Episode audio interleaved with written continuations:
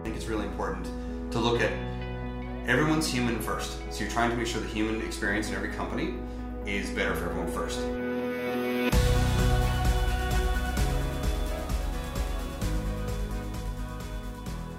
Do you want to make work better for yourself and those around you? Well, this is the podcast for you. People at Work is a series of conversations with individuals who are leading change in organizations to create extraordinary workplaces and improve the experience that people have at work. Hi, I'm Bev. I'm the Director of Brand, Customer, and Employee Experience at Jostle, and I'm delighted to be hosting the podcast today. In this episode, I'm going to be chatting with Jeff Smith, the CEO and co founder of Supporting Lines Institute, and most recently, COO of Mobify. Jeff and I are going to talk about his career journey from one that was very traditional and rooted in his uh, financial focus and transitioned into more of a people focus as he discovered his love of coaching and helping people achieve the goals that they set for themselves. Jeff is a certified yoga instructor and has a real passion for bringing mindfulness and presence into the corporate world. I really hope that you'll enjoy the conversation. There's a lot to learn from Jeff, and I'm really excited to hear your feedback.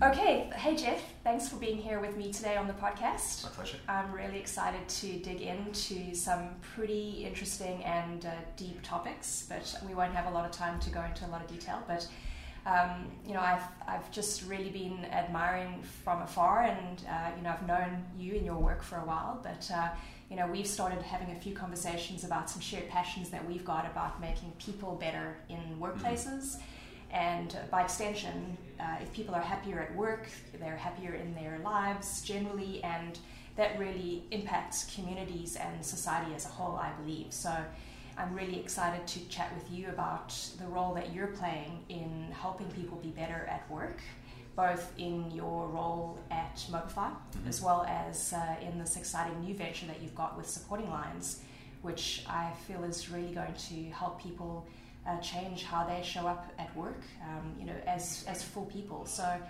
perhaps we can kick off with just a bit of a primer on your career sure. progression and how you've evolved to be a leader who shows up with, you know, not only this sort of professional approach and your expertise in terms of your functional side of your career, but also overlaying this really beautiful uh, approach to mindfulness and how that's helped you show up as a leader mm. in whichever environment you've found yourself in. That's amazing. Yeah, there's there, there's so much in there. Like, so thank you for the wonderful way of expressing a lot of that. Appreciate the intro and the opportunity. So thanks for having me. Um, I almost think the way to do the intro is almost backwards. Like, um, how I got here right now is, I think, interesting. It, it kind of comes out of a stat that I read a couple of years ago. So the, the statistic was that 85% of the world's population, the working population, is disengaged in their work.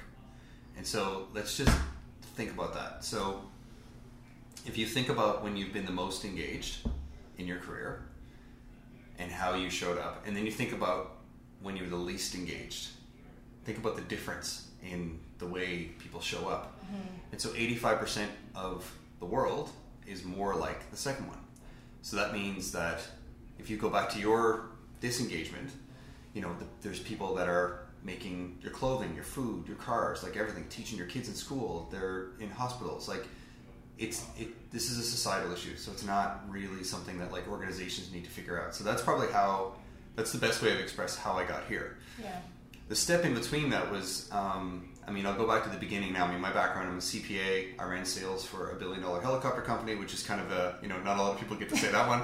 Um, so I've had some really good operational uh, pedigree that led to me being the COO and chief financial chief financial officer at Mobify, which is a tech company here in Vancouver. Um, and so what's interesting is we a lot of times people introduce themselves with their work experience, but I think the life experience that threaded through that for me was probably more impactful. So I worked with a lot of great leaders. I had some situations that were challenging, mm-hmm. and you learn from those too. I think the most challenging was I was in one situation where it was incredibly difficult for me uh, personally, and just the fit in the organization wasn't the right one for me. So I ended up leaving after a short period of time, and so I was really frustrated because uh, two months before I left, I was super engaged, super motivated, and then just through a whole you know series of events led to a situation where I was probably the least engaged. Well, I was. I was the least engaged I'd ever been. So in a two month span, I went from being like the most engaged to the least engaged. Mm-hmm. And so I spent a lot of time trying to figure out like what happened here because really it was a fit issue. Like, you know, at the end of the day, when we look at companies and we look at what culture we're going to be in, we have to find opportunities for us to thrive. And what I really came up with was there's kind of two things that stood out. One was if I am I, if I'm in an environment where I'm achieving big goals and I feel like the work has meaning, that's something for me. The other one is if, if I'm growing personally. So if I think about, even if I go back to my CPA days with Ernst & Young, where I was working, you know, 80, 90, sometimes even 100 hours a week, I mean, crazy workload. There were times where we were on a mission to get something done, and so you just, the time would go by and you wouldn't even notice it. So you can't sustain that forever. Mm-hmm. But it was just, you, you, could see that clearly part of it was, you know, I, I, liking your work is kind of table stakes, but the big thing for me that transcended it was we're performing, and the other piece was I'm growing. And so then that led me to when I was at Mobify and we were trying to tackle like how do we get both? How do we get performance and engagement? It really became an exercise in trying to unpack that and look at okay, what are the things that I've experienced personally?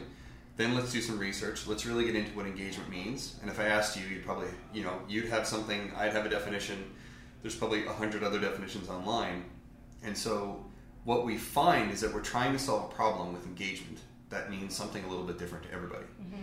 And a lot of times we focus on, you know, how is it that, you know, how, how do we move this thing forward and we get caught up in the definitions. But the reality is, it's engaging humans is just as messy as it sounds. So you're trying to, get, there are different elements. So really it was, how do we get all of those different elements? How do we embrace all of them not really try to be super prescriptive? Mm-hmm. Um, meet people where they are. So if you have an organization that's got really good growth culture, but they're not performing, then that's one thing. If you've got someone else that they're getting things done, but there's like a trail of wreckage behind them, that's you know, there's another thing. So really, it's trying to develop all the different things you need to be able to be in an organization and make it both performant and also have high engagement. And so it was really something that um, I started that work at the end of my time at when I was at CHC Helicopters, and then as I got into Mobify, it really became front and center. Like, how do we get both of those things? And so the supporting lines model really kind of came through that. So it was taking all of these things from my experience um, and probably more importantly, like editing out some of the things that like didn't work. Like yeah. so they're, they're on the cutting room floor, so people get the benefit of that too.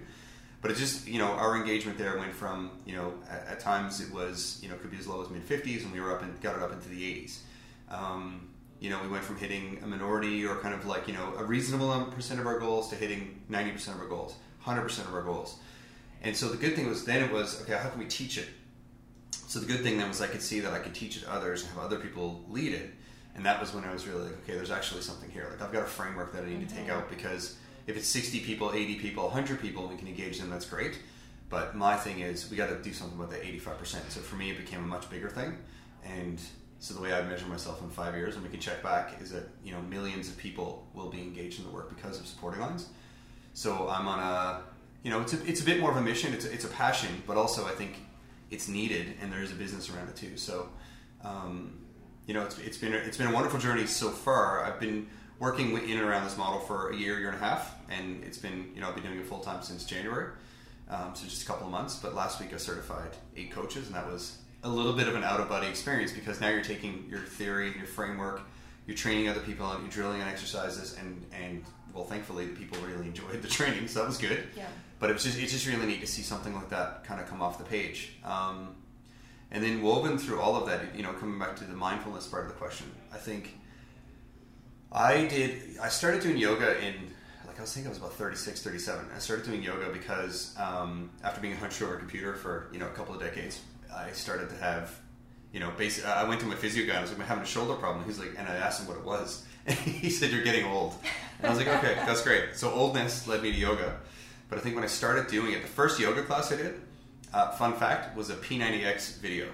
So you know the workout series? Yeah. so I, that was my first. That was my first one. So I did that. I was like, okay, cool. That seemed like that felt kind of good. Um, but then I, I, after my, you know, you, you, fast forward a couple of years, I started doing stuff um, in classes. Then I started. I traveled a lot, so I take my mat. My mat's been to about 14 different countries. Um, I still have it. I've pretty much worn a hole through the Lululemon mat that I have. Um, and then when I got back, after I had the, the sort of the, the real challenging sort of career incident, then I, I really became focused on like I need more community around this, and that was really when things transformed. There's a, a local studio here I go to called the Dharma Temple, and they really like so I, I was getting I think the physicality of yoga before, but what they brought in was more the spiritual side, more the mindfulness, meditation. Um, as part of dealing with uh, this, you know, this career episode for me, I also went and got some counseling. And so in doing that, the person asked me, um, you know, do you do you know what mindfulness is? I'm like, I think I've heard of it, but I don't think I do that. and so, and she was like, well, just try it. So I went and tried it. It was really helpful in a tough like period of time. But then I was like, actually, this is really useful all the time. And so I told my yoga teacher that like this mindfulness meditation was really starting to work. And then his question was, what do you think the yoga is for? And I was like, what do you mean? And so then it just all kind of came together and it, it became much more of a fundamental practice. And yeah, it, it, at Mobify, then I went in there and I was, I, I, think more and more this was infusing the way I showed up. So showing up more in service of others, less about like, let's get stuff done. Like you said, you can still be productive and still yeah. be performant, but you're also just more human, I think. Yeah. Um, and so, yeah, through just a whole, you know, confluence of events, we had, um, we had this, we had yoga at Mobify and then at our retreat, someone asked me if I would teach yoga. So I, th- I said yes. I think I was questioning that at about three o'clock in the morning when we were around the campfire. But uh, we got up the next morning. We had like you know a dozen people did yoga. Some people for the first time. And so um, you know then they asked me if I could teach a regular class. And so yeah, then I started teaching every week. And then as things went, uh, next thing I'm a yoga teacher. And I, the whole time I was kind of coordinating this with my teacher to say like, can I do this? And he's like, yeah, yeah, go for it. And I'm like so I, I, certified last year, so now I'm actually a certified yoga teacher as well, and that did that changed things like having confidence and like assisting people and all that. And so just to bring it all together, in my pitch now for supporting lines, one of the things that I use as an analogy is, you know, if you're a coach, if you're a leader, what you're trying to do, it's almost like when you assist someone in uh, in yoga. So do you practice yoga ever? Sometimes. Yeah, sometimes. So there's one there's there's a pose called a seated twist, where basically one leg is out in front of you, um, the other leg is kind of bent in, and then you're twisting. And so when a teacher comes in and they help you twist, they first brace you, they support you, and then they gently help you twist. And that's just a wonderful analogy for what a coach does and what a good leader or mentor does, because you are you're there for the person, so you've got them supported. You're trying to get them to open up and twist, or maybe experience something deeper, or try something new in a way that they might not on their own, mm-hmm. probably wouldn't and what you're doing in a way where hopefully the next time they do it, they would now have the feeling of what something a little bit, you know, a little bit of a deeper stretch feels like. And so that's really what I'm trying to do with supporting lines. I'm trying to get leaders to try new things, like to use a coach approach in one-on-one. Well, that takes some vulnerability. It can be a little terrifying for some people. So how do we give people some tools so they can try it with tools, and then eventually put the tools away once they get the hang of it and they got it themselves? So to me, that that it all comes full circle to me. Like in terms of mindfulness yoga, to me, it spreads through everything for me. So and, and the best way to express it would be like yeah when a teacher helps you in a class they're they're helping you do something deeper they're helping you stretch further than you would in your own but you're always safe it's always in control it's just a great analogy oh i love that and i i think i like the sort of the analogy around you know the how you show up in your work life mm-hmm. um, should be consistent with how you show up in every other part of your life because mm-hmm. you're one body and how you you know move and, and change and speak and do, do whatever you do with your body you're always there so um, i feel that something that we have a real problem with um, and this may be part of the engagement problem i'm not sure but is the separation that people have where mm-hmm. they have their work self mm-hmm. and they show up and they do what they need to do in a very sort of framed persona um, but the rest of them is not necessarily present or embraced by the workplace totally. that they're part of, or their team leader is behaving in the same way, so they don't show up fully emotionally connected as they should.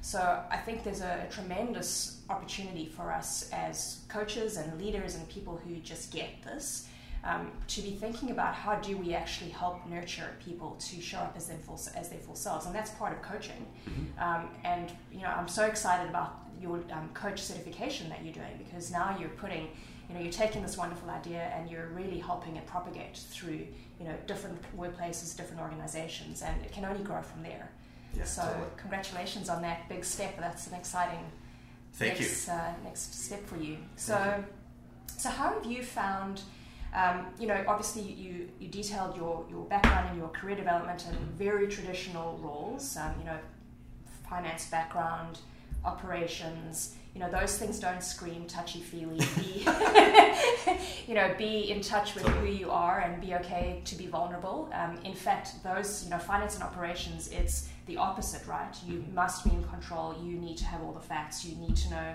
what's going on at any given time. So, um, and I'm not saying that those are the only roles that are mm-hmm. present in organizations, but um, a lot of our leaders do subscribe to those frameworks of, of needing to be, you know, in control, rigid, non-feeling, not expressing yourself. Um, so how have you navigated through, you know, the different roles that you've had, and you've obviously evolved to the place that you are today. I mean, you didn't start being as um, emotionally intact as a full human showing up at work, you know, when you first got your CPA designation. No, absolutely not. right. So, but as you've grown in your career, and maybe for our listeners who are perhaps facing the struggle themselves, um, how did you start to think about your leadership brand and, and sort of needing to be that full person at work? You know, warts and all, whatever mm-hmm. shows up, shows up sort of approach, and um, you know, not wanting to be different people at different times in in the workplace or one person at home and one person at work? Like, how do you be that complete, consistent person in? It's another amazing, life? amazing question. It's like, uh, yeah, I could probably talk to you for like ten hours. Um, there's so much in there, right? If you think about when I, so when I've gone through, uh, there's a particular three-year period from like 2016 to like now. There was a real, there's been a, a ton of personal development and growth. Um, I mean, transformation, if you want to use the word. And so I had someone recently ask me, what is it about that period that has been the biggest change? Like, what, how have you changed? And I think the best way to express it is, and this has been consistent throughout the whole thing, is like, I haven't changed. And so the me that's here has been in there the whole time. I think what happens is when you work in, you know, challenging cultures, toxic cultures, or even just really a lot of corporate environments, what happens, especially as you get to the more senior ranks, um, there's a there's a pattern of behavior that serves you well depending on a culture, and the less you know benevolent a culture is, and the more challenging, and then ultimately if something's toxic, you start. What's effective is being things that you're not. So there's a way to be in certain meetings and certain things where there's kind of games you're playing and there's characters you're playing. They're yeah. very effective. Yeah. They're not necessarily who you are, but they work, and that's why you pull them out because you know in this certain situation, if I'm you know aggressive or if I'm more passive, like the, it, there's an it, it's effective. And so I think the biggest difference for me now is like yeah, wherever I am, I'm the same person. So that's the biggest thing. So I dropped all those characters, and I think that that that I think takes a lot of vulnerability, especially if you've had a long career where that's actually been really effective for you. So I think I had the the benefit of a crisis to kind of like a personal crisis to kind of like help me figure out like what am I doing, what's this about. Um, in the absence of that, I think the biggest thing is to try. You know, there's um, there's this there's this program that I'm I'm certifying in next month, but I'm using it for quite a while, and it's called Leadership Circle. And so what that model looks at is it looks at all of your traits as a leader and it measures your effectiveness through this diagnostic they have. But the big thing is that it doesn't believe that anyone has. It, no, there's no weaknesses. So if you think about, you know, if someone's too passive and complying, or someone's too aggressive, um, someone's too controlling. A lot of times we look at that like you need to be less controlling, you need to be less this, you need to be more that, and it's actually that's not the way it works because it's really hard for someone to just change themselves completely. So I think what it is is look for look for cases in your life where uh, it could be any part of your life, but you know this in the context of work. Look for situations you're like, well, that didn't go as well as I would have liked, and and particularly ones where you're like, I don't like the way I showed up there. So chances are, what this model would say is that you're in kind of more of a reactive state. So something happened that caused you to react in a way that's other than the leader that you know you are. Because usually when we're bothered by an interaction, it's like, oh, I could have done that way better, and I didn't. So the reactiveness, the anxiety of the situation is what caused that. But what we do is we go one level deeper. And so if you look at something like anger, so to be angry, you have to first care about certain principles. You have to be principled. Right. Um, you have to recognize when your principles have been violated. You have to be willing to act on it, and then you actually act on it. So none of those things individually sound like bad things, but you put them all together and it turns into anger. So what happens is the analogy I use in my coaching is if you you know, if you have a nice wind, I'm not a sailor, but for some reason I use sailing analogies. I use sailing and climbing analogies, and I don't do either, but that's okay, right? So, wind in a sail, it makes sense to me, right? Maybe it's because I'm from Newfoundland.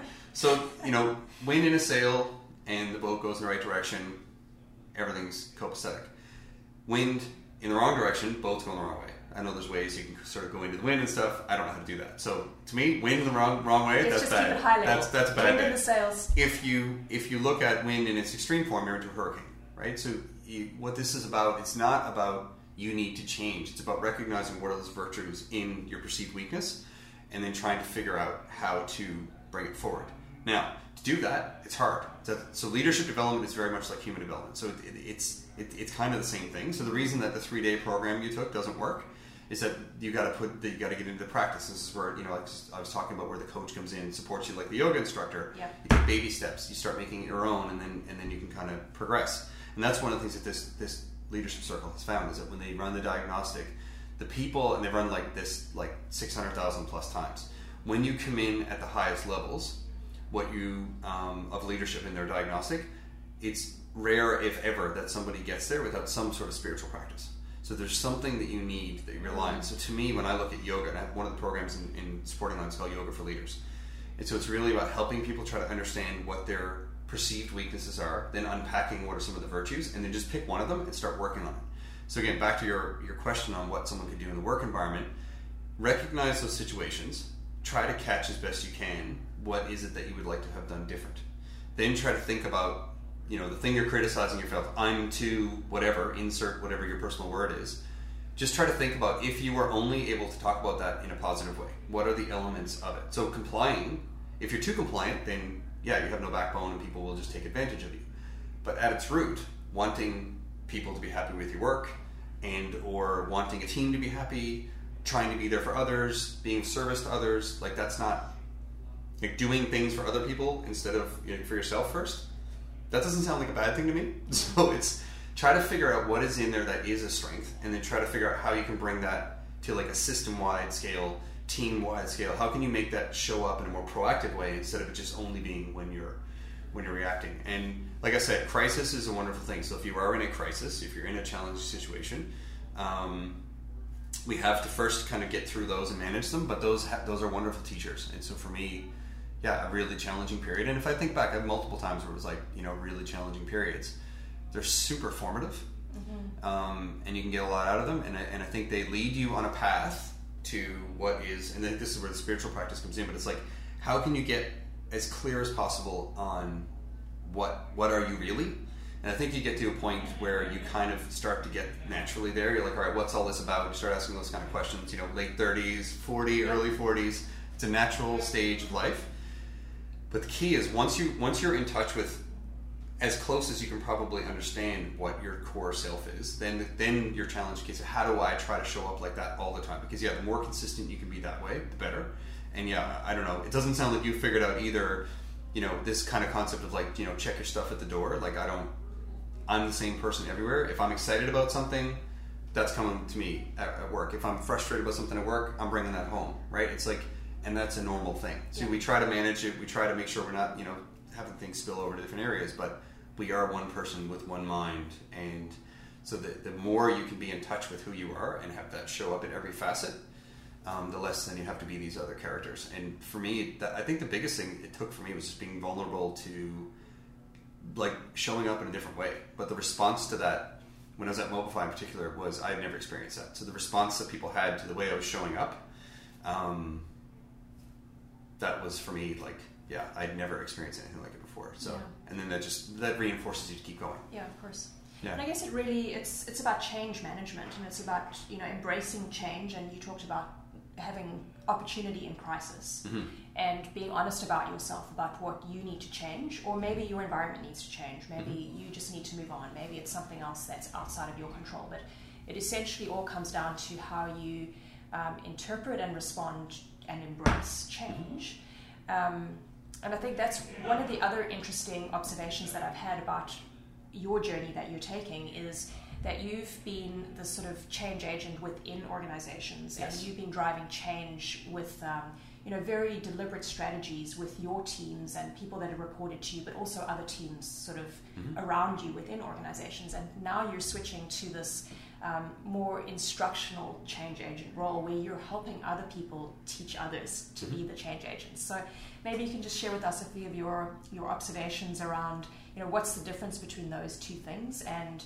um, how do you see yourself moving away from being within an organization to actually helping others help their organizations in the future? Yeah, it's amazing, right? So it's this this whole like coaching journey for me. So I talked about how like I got here with the yoga stuff. So to me, the coaching goes right with it, hand hand in hand. So in January of 2017, just the way a whole bunch of things worked out, um, I think at eight or nine direct reports at the time, and like wonderful people. Uh, they were all new in role, all new directors, new VPs. I was a new COO. I'd never been a COO, so none of us had ever been in a job before. Whole team. And so I was talking to my coach at the time, and she was talking about how um, I was going to necessarily be doing a lot of coaching, mentoring, instructing, teaching, whatever. And she thought I, should get some more. You know, she's like, you have good raw skill, but it would be good for you to actually also, um, you know, get actual coaching pedigree. So her name is Jen Gervais Keen, and she's part of this uh, institute. Uh, MCEC is the designation, but it's, it's basically master coaches. But the biggest difference was that she said if you get a coaching designation, this organization will actually recognize the fact that you've got 20 years experience. So you're not starting from zero, but you right. at the same time, let's figure out how to channel that into proper, um, you know, let, us get the proper coaching techniques. So I decided to actually do a full coaching program. So I did a coaching program at Royal Roads. It was amazing, great school, great program. It's a it's very applied. That was what I liked about it. So you have, you know, you get your classroom time, your webinars and stuff, but it's super applied. And so I immediately put it to work. So I went over to you know over to Victoria for a week. I come back and I'm immediately I changed instantly changed the way I did one on one. So one of the biggest changes was I started doing tactical one on ones weekly or bi-weekly, and then I actually started doing executive coaching for my team, which I've been since told is impossible, but I know it's possible because we did it. So the biggest thing is you have to show up truly authentic. You're try- you are truly trying to help these people uh, on your team as humans their whole life it's not just about how do I get like two more units of production. Separately, we would have the units of production conversations about your pipeline, your projects that are happening, you know, what's going on um, with your partners, whatever. So the big thing that shifted there was you realize very quickly as you start, like when you know how to do executive coaching properly, um, I thought I was coaching all the way through. I thought I was leading all the way through. I thought I had a high opinion of how I was as a coach and a leader. What I realized is that I was a manager. And so, you know, there's a quote that I, have kind of morphed a couple of quotes into one that I like that I, I, I guess created, but it's like, you know, um, when you think about what a manager does versus a leader. So managers, to me, they manage human doings. That's a Jon Kabat-Zinn. Talks about human doings versus human beings. So managers manage human doings. I think leaders inspire human beings. That to me is the best way to sum up like what how I view leadership. And some the, the test is like, is someone's entire life better because you worked at your company? Because if it isn't, you're not doing the full scope of leadership. So then you start getting into I'm coaching my team, I started coaching other people, so I changed my office hours into coaching hours. And you very quickly realize as you um, as you kind of get better at coaching, especially if you have a real true gift for it, that in one hour you can change the trajectory of someone's life. And that's it's a powerful gift, it becomes a big responsibility when you realize that you have that. And so for me it was it was like I you know said earlier, having one company's engagement go up a lot It's great. And the cool thing now is like, you know, as I'm exiting and I'm still doing some consulting work there and coaching work there, how do I make sure that we maintain that? Course, and I think yeah. the programs are in place. That's a test of the supporting lines model is can we maintain it without me? Because if we can't, I have a wonderful practice, but it needs me. But I don't believe it needs me. I think this is teachable, and that's really the whole model. But then when you look at again, 85% of the world is disengaged in the work. It's like I, I so if I can go out, I believe that one leader, like if you think about, so take one leader, company of say 100 people or something, right?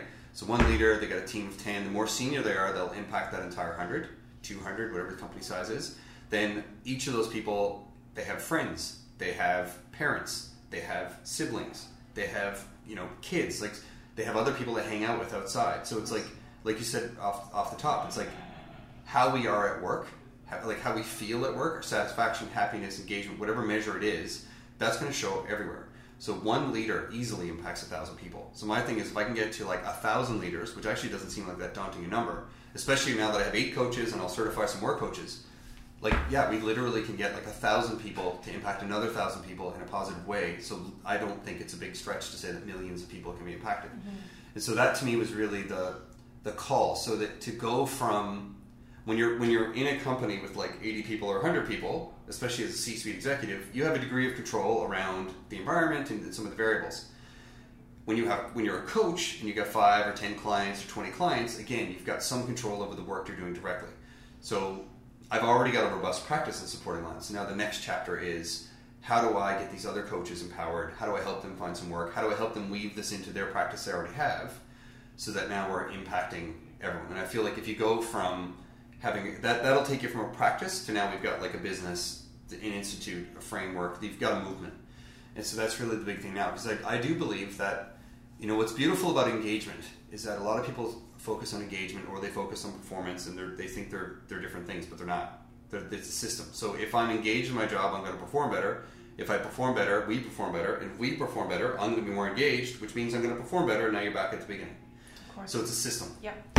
And so I think the big thing is how do we get people to think about this more as a system? So that's really the work for me now is I don't feel like it's you know, I don't necessarily feel like I'm bringing people a bunch of answers. I think I'm like a coach. I'm bringing them a bunch of questions and some tools.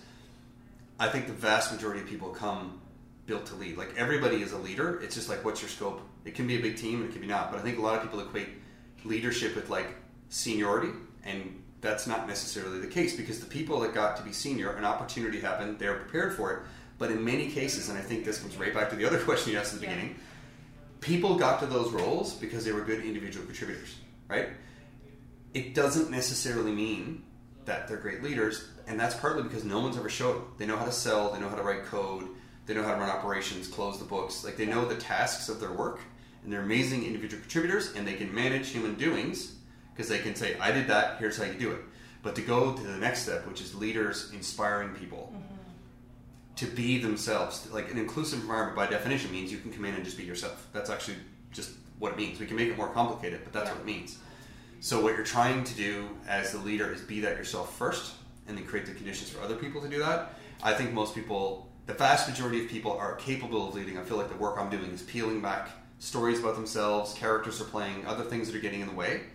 Um, I think the ability to lead is a human, it's an innate human quality but I think it's been so shrouded in other stuff that a lot of the work I feel like is peeling back layers instead of teaching someone yeah. how to how to do it at its core. Yeah. I don't know if that makes sense. Yeah, it does. And I think one of the other things that I'm, I'm hearing through this is, um, and that's inspiring about what you're doing, is that you have acknowledged that you need help yourself. So mm-hmm. you've gone to find a yoga teacher, you've gone to find a coach yourself, right? And um, I applaud that, and I think that's that's an incredible expression of, of being you know humble and wanting to also be the best version of yourself that you can be, mm. right? Mm. And so I guess what I would the question I would have for you is what advice do you have for other people who um, are maybe afraid to ask for help because they think it's an expression of weakness or a sign of weakness or maybe they just don't know they've got huge blind spots um, right you know how do you how do you get people to actually take that next step to get help to be the better version of themselves like, right. like what do like what do we need to see in workplaces you know both from the the infrastructure that's there to support them but as well as how do we help people individually sort of take control of their own destiny if you will or their own path and maybe people don't have the means to go through a coaching program or mm-hmm. or to pay for a coach or a counselor so you know, what should people be thinking about to? So the one of the things we're working on now, and, and, maybe by the time this is up, I'll have it on the site. But if not, yeah. um, so Jeff at supportinglines.com, you can start there because some of this, one of the principles of supporting lines is that we're trying to start a movement. So and accessibility is a big part of that. So there are there are some things on how to set goals, how to look at you know your ten year vision and bring it back to like what you can do, what how, how you can find meaning and growth in your current role that connects to your ten year vision, what you want to do. And most people, when you think about a ten year vision, like they can't even answer that question. Like I've never even thought about that. Yeah. So step one would be holding yourself capable of being a great leader. Step two would be everyone's context is different. So yeah, anybody off the podcast wants to email me, like go for it. Jeff at supportinglines.com, send me a note and I can I can look at someone's specific case. Um, we've got some stuff that's free. I think we've got other stuff that is like very approachable cost wise. But the other thing too that we do, and I encourage this for both you know people in companies at staff level, manager level, but also at the senior levels, is when you think about leadership development, think of it as everyone's a leader.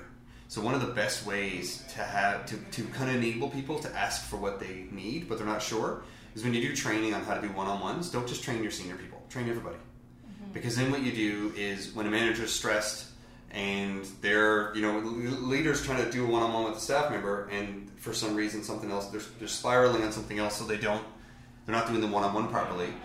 The employee can go, you know what, time out. If you need to talk about something, I'm here for you, but um, this isn't a one-on-one right now. You're frustrated, like so people know what good looks like, and you can do that for like when we do performance conversations, we train uh, both the manager and the employee on it at the same time, and then they both run through. We run through pilots using pairs of managers and employees because you want employees to understand what they should be getting, but then there's something else that happens when you're two, three, four, five years down the road, and that person starts running a team themselves. Well, first of all, by understanding how this stuff works, they'll be more likely to run a team. Of course. And then also, when they get there, someone has finally, before they needed it, taught them how to do some of these leader things. So I think of support lines in some ways, it's like it's, it's almost like a, a, you know this kind of leadership toolkit that you can use. So as you go through your journey, you'll be able to pull out what you need in that moment. Whether you're a staff person trying to figure out how should I be getting this, what should a performance review look like, how should we set goals, how should I be able to see my connection to what the organization is trying to do, um, or you're the leader trying to figure out how do I deploy this stuff in an organization. I think it's really important to look at everyone's human first. So you're trying to make sure the human experience in every company is better for everyone first. And if that sounds Pollyanna, then uh, you can look at it as that's going to increase performance and it's going to increase engagement. So you don't have to do even if you're not going to do it for other people and you think that some of this other stuff is like you know yoga philosophy nonsense. do it because you want results. Do it because you want people to be engaged. But something magic will happen as you go through this and you start to see the response of what it feels like to do a better performance review that's truly in service of an employee what it means to set goals, that it's more inclusive and you're getting people from all corners of the organization organization involved so that you know the vast majority of them see their work connected to the bigger goals. Everyone wants that that I've talked to, but it's really hard to do. But when you get it right, it, it you it does create some vulnerability. Something melts inside of you as a leader where you're like, huh, there's something bigger going on here. Yeah. People are kind of inspired. So you know, at its root, I think the the big thing is start with holding you and your organization capable of better than you're doing today. Uh, hold yourself capable of greatness. And we have this thing called a vision conversation, but that's that's what we start with. Like, where do you want to be in ten years? And don't don't say I want to be the deputy assistant, whatever manager. Like, that's fine and that's a great role, and go get that. But in ten years, like, what do you really want to do? What's going to get you fired up, get you passionate, and then try to get people to connect to that. And for some people, it might be the first time they did it and then you start working back. And for your organization, do the same thing. Like hold your organization capable of more. And if yeah, if you're truly not getting any movement in this, and um, you you feel you've tried everything, then it might be time to have a you know have a look at, at another organization. But I, I like first trying to see if you can influence change in the organization you're in. Mm-hmm. Unless it's completely toxic and so far gone, it's course, yeah. you probably are with other people that are like minded and this is not about like create a big like you know rise up within the company kind of thing. It's just I've never met a leader. I don't know, maybe you have. I've never met a leader that whose goal is to be a terrible leader. I've met lots of people that don't know how to do it and want to be a better leader. I have met people that are like, I know I'm a bad leader and I don't care. I've met that person too. How about the ones who think they're good leaders but they're not? Well, that, that they need they need some help from the team, right? That's where 360s and other things come in. Yeah, but that's Yeah, a terrifying that's place reality, to be right? because I think they do know. I think that I think oftentimes they do know because they see it in people's faces. Deep inside, yeah, for sure. they know, but they don't have a clue what they're supposed to do with it, and they might not know. Okay, so I'm a bad leader. The team's not with me, but I don't know what I'm doing. And so I, I had moments like that where when I was first, you know, leading teams, where I was like, I don't think this. We're not connecting here on all fronts. And so one of the best things to do is get a 360, right? So if you get a 360, um, and the ones we do with, with supporting lines, I, I, what I like about it is that the ones we do, it's a, it's a 360 that's tied to the leadership principles of the company. So is is the leader exuding the principles that we have on the wall? And the individual performance conversations are the same way. So what you're trying to do is look at it's not just what we're doing in our craft in our job, but it's also how do we show up. Yes. So we got to do both. And if we do both, you're gonna a a bunch of these things on engagement and performance, they're just gonna melt away. You're. They're gonna start taking care of themselves because humans are showing up in a way that is going to be, you know, creating the culture that you're looking to create. Yeah, I love that. That ties back into that sort of that real whole person view that we talked about in the very That's beginning.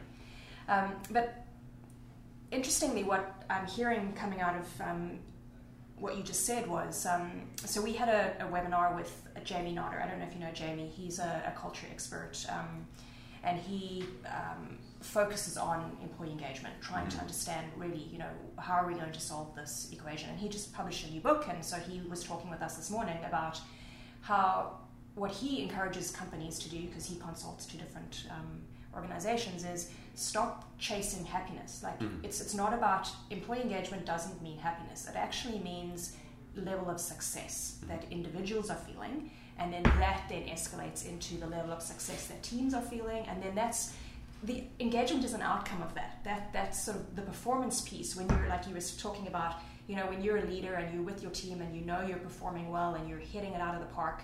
Like there's an amazing feeling mm-hmm. that we get from being in that sort of environment. So mm-hmm.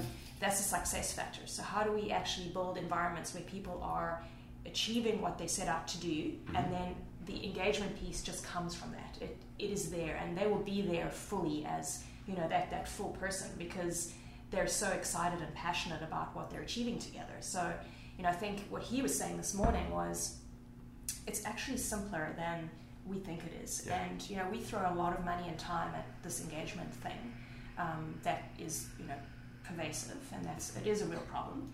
Um, but we're, we're looking at the wrong thing and have been all along.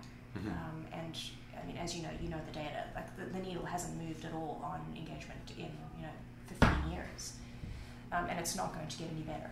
So, yeah, I think it, it comes back to like why are you doing it, right? So for me, the reason I like engagement, so yeah, performance is great. I like performance, but I also think that people spend more time at work than they do anywhere else. So it actually benefits all of us if they are having a good experience. And so what does that look like? Well, I, again, it comes back to three things. So for me, there's a lot of research that shows that you do need to be, you know, uh, absorbed in your job, right? So the Utrecht Work Engagement Scale talks about. Um, you know, do you get lost in your work? Do you have ener- does your work give you energy? Like, it kind of gets into some of those things. So, like, the work itself matters, but I think that's table stakes. So, I at least have to like my job. But if I like my job in a terrible environment, that's not going to be enough. So, I, I like the term supportive environment. So, the, the conditions, I, I agree with everything you're saying about, um, you know, this, this sort of definition of people being successful. So, what does that look like? Well, it's create the, the, the condition for success. I call it a supportive environment. So, the first one is our leaders supporting their teams. That's the first type of supporting line, and it goes back to the whole premise of servant leadership. That um, you know people should be growing in their whole life, right? So are people are they freer? Are they wiser? Are they more autonomous? Like are they healthier? And it's whole life stuff. It's not just work. So that's one test. So if leaders truly focus on supporting their team, that's supporting line number one. Job done. You're going to have people grow and roll. That's going to be a big element of engagement. And the Gallup data that shows that 85% of people are disengaged. That's a lot of what they talk about mm-hmm. when they when they talk about their stuff. It's really about the person growing and having opportunities to pursue things they want. The other one then for me is performance. So we could do all of the stuff to make people grow. People could love their jobs, and if the company doesn't perform, good luck with engagement. So if you you know if sales are up, then people are going to be more engaged. It could be going from like super toxic to less toxic, but they will be more engaged. Um, and it's the same thing, you have all the best engagement programs in the world, and if the company's struggling, then engagement's going to drop. So performance of the team, of you personally, and also of the organization, huge impact on engagement. And if you look at a lot of the data, there's not as much of a causation link from people are more engaged, therefore they perform, but there is a causation link from people are performing, therefore they're more engaged. And then I think you're into that system. I think one then once the system starts, they'll start reinforcing each other. I don't think it's super complicated, but what I, I don't think the complexity is in the individual things we have to do. What, what I think the complexity is that there's a whole bunch of individual tactics and skills and techniques that leaders need to use to do this right. And so what we've done is we've kind of managed that complexity for people. So yeah, there's dozens of things that you can do um, to engage or disengage people.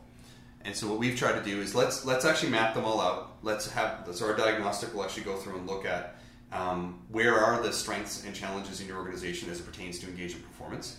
And then, unlike other engagement surveys where you kind of get the data and you're like, oh look, we got a problem here. Now what do we do? We for everything in there, we've got the tool and the technique that you'd use. So okay, you got this issue. Okay, great. So if there's a problem with um, I'm not getting good feedback on, on the job, then there's feedback mechanisms, there's performance reviews, there's a whole bunch of things, 360s but you just bring in the techniques that you need. It's almost like a pharmacy, and you get all the medicine, but you don't go in and take all the medicine. Right. But if you have specific things, a trained professional, the pharmacist can tell you, or the doctor can tell you, okay, these are the ones that you probably need to take. And then you try them, you know, come back 10 days later, see how we did, and you take another one. But you don't go in and take the whole pharmacy all at once. And I think that sometimes that's what happens. People come in, say, okay, we have this, we have this program, you have to do it our way, and you got to do it all, all at once. Or it's the one where someone comes in and they're like, hey, we got the three, you know, the, the one day, two day, three day offsite, and now you're all leaders and you're going to go back and be leaders. Well, that's that doesn't make any sense Yeah. because you're talking about changing the fabric of how someone shows up in a workplace. That doesn't happen in three days. That happens where they go out, they try it, they get a little bit of feedback, and then they try it again, and they learn, and they learn, and then eventually they master the skill, and then you can move on to the next one. So to me, you know, engaging people is simple, but it's a bunch of simples. So the complexity is actually that there's a whole bunch of individual tactics that we need to bring to bear. And so that's really what we try to do is like, how do you meter that stuff in? So I'm big on operationalizing this. Um, I think there's no shortage of like theory and concepts, and, and frankly, it's almost overwhelming for managers because there's like seven million books on this. Yeah. What I'm trying to do is like, let's actually bring in the mechanics and the framework so that people can go in and they can they can figure out how to do it. So whether you know whether they need everything or they just need a little bit. And so because there's two there's two different ways to start. One is you start on the leaders supporting their teams, and then the other one is that teams support each other. And that's really where you get into goal setting. How do you get the team aligned? Um, and you know, a lot of companies when they set goals that are going to get people aligned, and get, again, given that performance is such a big part of engagement, um, often people set goals and they stop. And so the second part of supporting lines is really around the supporting lines between teams. So I'll give you an example that'll kind of bring it home. Think of a time that you had a goal, um, like a big goal, a cross-functional goal that you owned, and somebody let you down. Somebody had something they were supposed to do, and they didn't do it. So if we were able to get a time machine and go back to a time before they let you down, would you? What what conversation would you like to have with them? And you can actually answer that. So what conversation would you like to have with them before they let you down? Um, discuss outcomes and what that would look like. What would success look like for all Right. parties? Right. And so a lot of times that's a very common thing. So people go back and they would like to have some some variation of that conversation to level set. Make sure we're super clear on what we needed to do. Make sure that someone understands. And that's what a supporting line is. So once you have a goal, the person owns the goal, they go back and they figure out who in this organization supports me. And then if those supporting lines are visible, understood, and agreed, not only is the person more likely to hit their goal, but the people in the organization are also a lot more likely to understand how their work connects with uh, the overall mission and vision of the company, what they're trying to accomplish. Awesome. Yeah. Um, we are about to get kicked out of our meeting room here, Okay. so I guess we have to wrap it up. Okay. But um, thank you. That was a great conversation, and um, I hope this is the first of many conversations. Absolutely. Um, just really impressed and um, you know empowered by some of the things you've shared today, and uh, just wish you luck and Thank you. bring it on. Bring on the the coaches and I appreciate that. bring on improved people and experiences in workplaces. Awesome. Thanks for having me. Thanks, Jeff.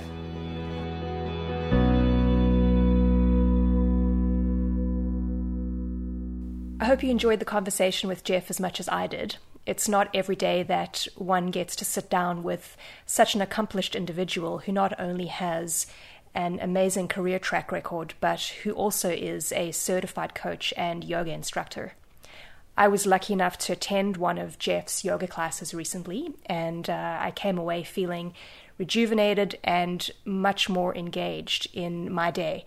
And I can certainly see how a practice like that can help you have clarity around your purpose and improve the relationship that you have with those around you and the teams that you work in. If you enjoyed today's podcast, I'd love it if you would leave us a review and let us know what you thought. And you can always subscribe to the podcast in the usual way that you get your podcasts. If you'd like to reach Jeff, he can be found via email at jeff, J E F F, at supportinglines.com, or you can find him on LinkedIn. Or you can email me at bev at jostle.me and let me know what you thought and send along any other ideas for topics to cover or guests to interview. Thanks again for listening, and I hope to see you on the next one.